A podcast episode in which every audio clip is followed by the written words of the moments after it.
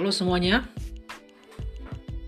saya Franciscus Tomimapa untuk sedikit berbagi renungan dari media sosial yang saya miliki, terutama HP. Semoga kita semua yang mendengarkan podcast dari saya senantiasa diberkati Tuhan ya. Kita saling mendoakan lewat cara kita masing-masing dalam mewartakan Tuhan yang kita imani, terutama kebaikan. Semoga bermanfaat bagi kita semua. Amin.